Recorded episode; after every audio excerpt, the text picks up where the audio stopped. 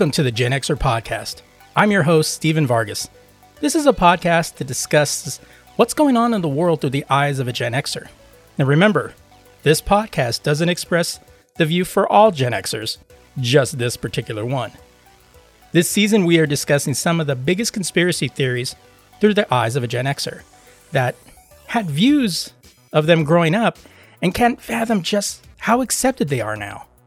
We will start with some simple ones and get into some crazier ones later on.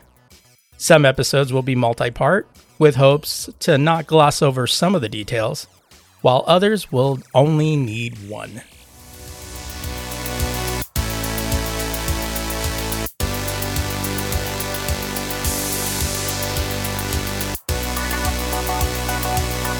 Hey everyone, wanted to take a minute to thank all of you that have been listening to the new season. Feels really good when people listen to your content, even more so when they keep coming back. One thing I wanted to bring up is donations. I know you hear it on every podcast you listen to. I do have some ideas for extra content, which could lead to a Patreon. However, I would like to ask for some financial help to get that going. I know, it's a vicious circle. So, I work retail and it sucks. If there's a way for me to make enough on donations so I can focus on doing this full time, that would be amazing. Believe me, I know I can't get rich off of this, and I'm not looking for that. I look at it as more of a small business. Donations help me expand and create more content, pay the usual bills, so I don't have to work a day job. Now, if you would like to help me uh, get this going, you can go to thegenxerpod.com and click on the donate button. That will take you to my PayPal account. And if you don't like PayPal, I have Venmo, which is at the lazy geeks underscore 1010. Now, after some reflection, I have decided that this is what I would like to do full time make more shows and provide them on a Patreon, update my equipment, pay my bills, and feed my pets. Nothing grandiose, nothing nothing gratuitous pretty modest. Most importantly, I don't want to work retail or any job anymore and just put my energies behind this. So, if you can help out, that would be incredible. If you can't, spread the word. You know, leave reviews, help uh, get the show out there. We're still, you know, pretty young. the first season was only 12 episodes, and you know, we're up to 15 now. So, you know, help get it out there a little more. And uh and now uh on with the show.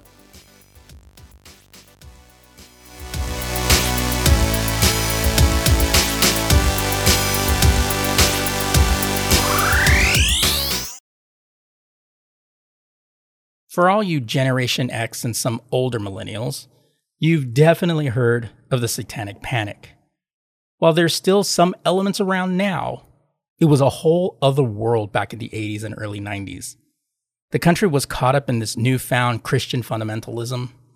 Parents wouldn't let their kids play with He Man, uh, listen to certain music, or worried that their daycare center was running a underground satanic church.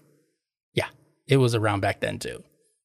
Now, if it was this paranoia about kids being taken and subjected to satanic rituals. Yet there was never any evidence. What, when examined, kids never showed any signs of actually being abused. Yet kids never lie. They always tell the truth. Sure, we were all kids once. We all lied. And anyone who says they didn't is a fucking liar. When you look back, especially through YouTube, it seems to lay the whole panic as an 80s thing. But it wasn't just then. You heard it when those two dudes from Columbine shot up their school. Parents tried to lay the blame on Marilyn Manson, and I was never a fan of his music, but even I knew that was a load of shit. Or when kids' parents tried to sue Judas Priest over their son's suicide, they claimed their music or a particular song made him do it. I get it. I do. No one wants to believe their son or daughter did something so hurtful on their own. And as I thought about it, it wasn't about their child could do such a thing. It was more selfish than that. It was a negative impact on themselves as parents. How could I raise someone that could do something like that? Was I a bad parent that they could take their own life? But it's that kind of culture we cultivated a how it makes me look culture. Now, that isn't to say they don't grieve, they do. But there is a, the smallest piece that feels sorry for themselves. This whole time was a confluence of events that brought the Salem witch trials back to the modern day. And they're still around now. Now, on to this week's episode The Satanic Panics.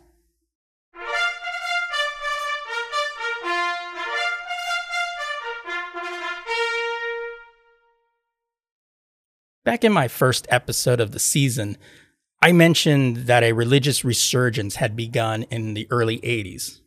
America had just come out of the 70s. Politically, the country was in ruins. Two terms of the Nixon administration and a single term of Carter.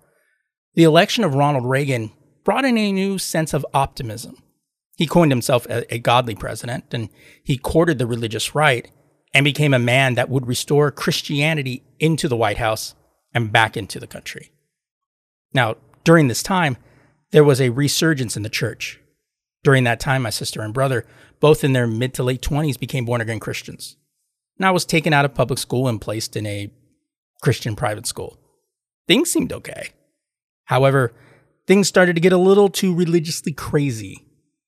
There was a time that I couldn't watch He Man or Thundercats because they, had, they were considered satanic, they had occult messages, and would invite evil spells into my soul.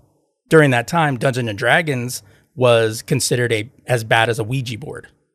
Now, back in the day, I knew nothing about D&D.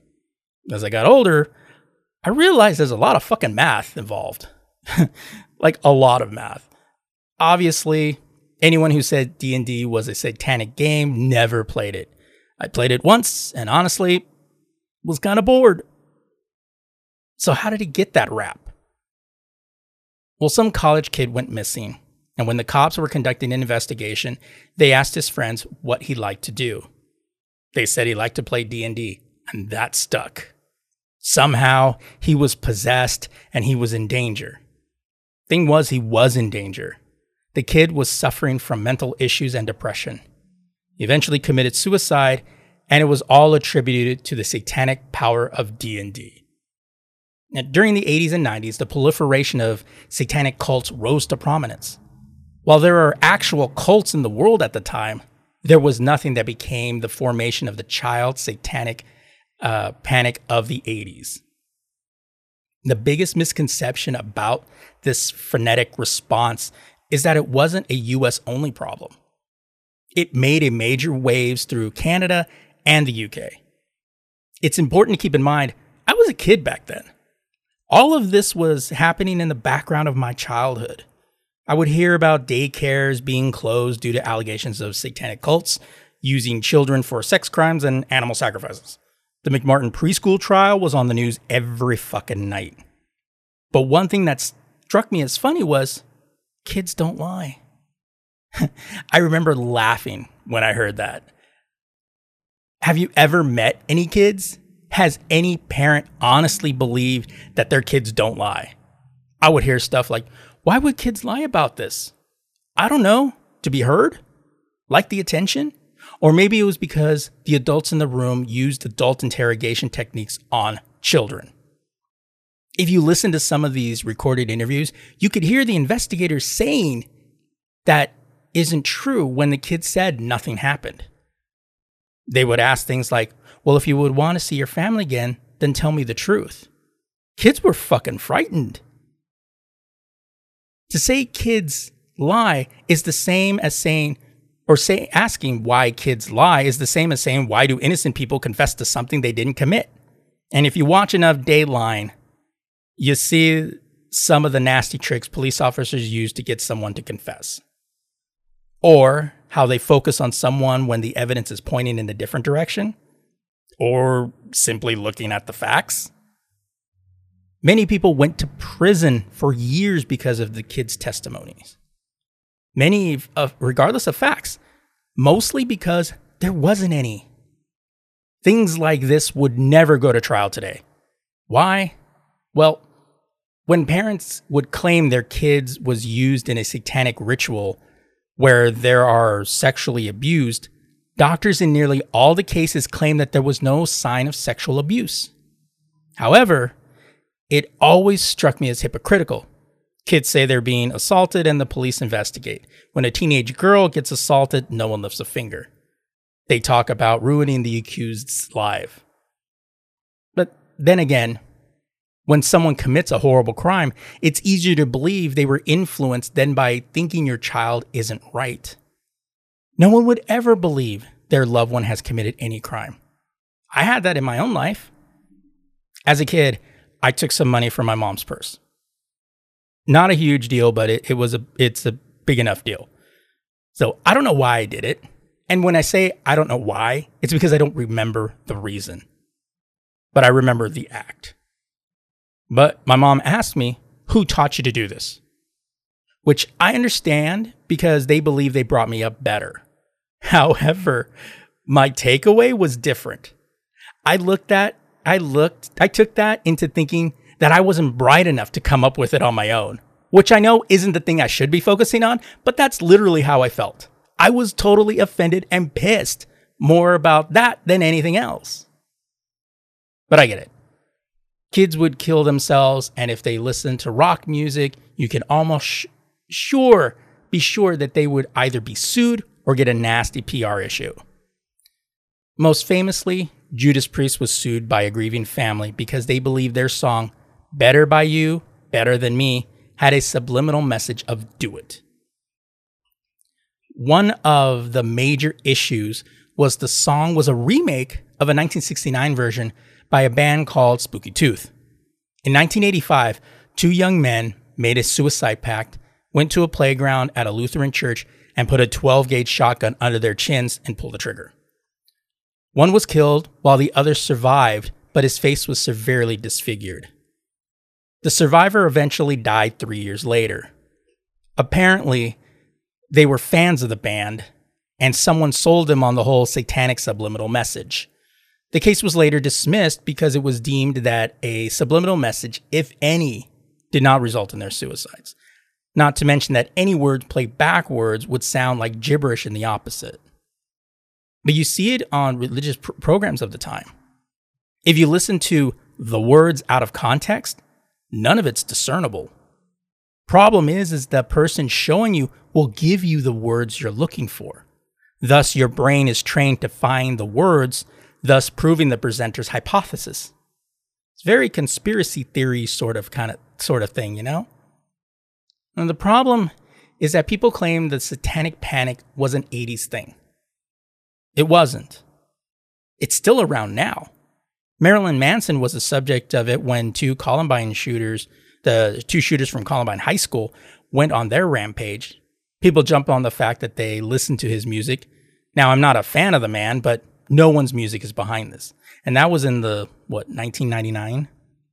Judas Priest vocalist Rob Halford commented that if the band was so inclined to insert subliminal commands into their music, messages commanding their fans to kill themselves would be quite counterproductive. No shit. From the band's perspective, it would be much more practical to insert a command to buy more records regarding the plaintiff's assertion that the statement do it was the command to commit suicide.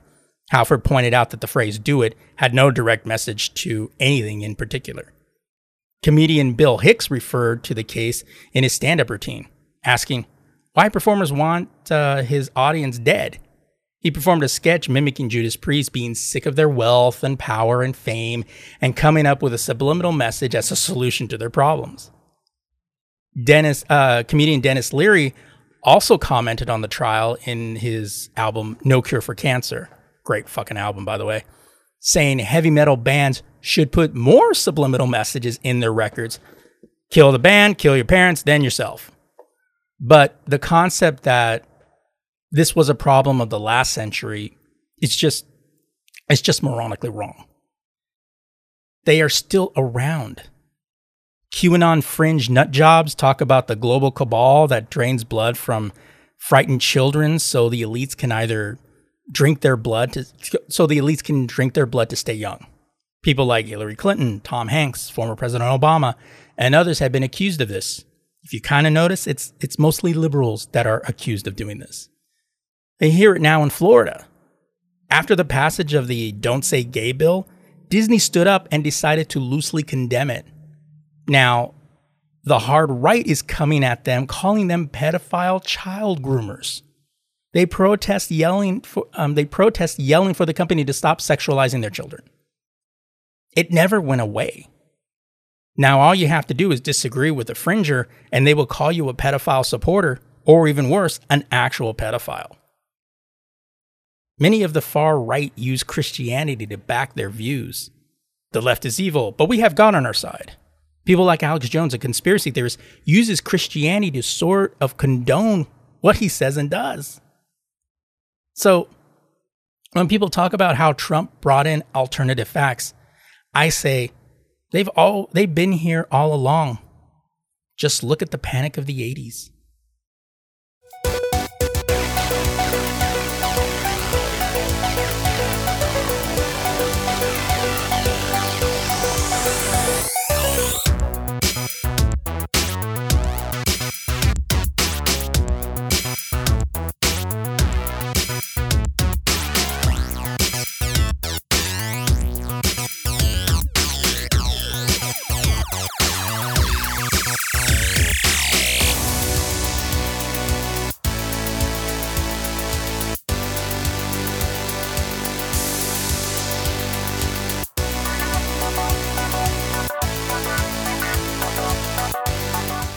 Thanks for tuning in.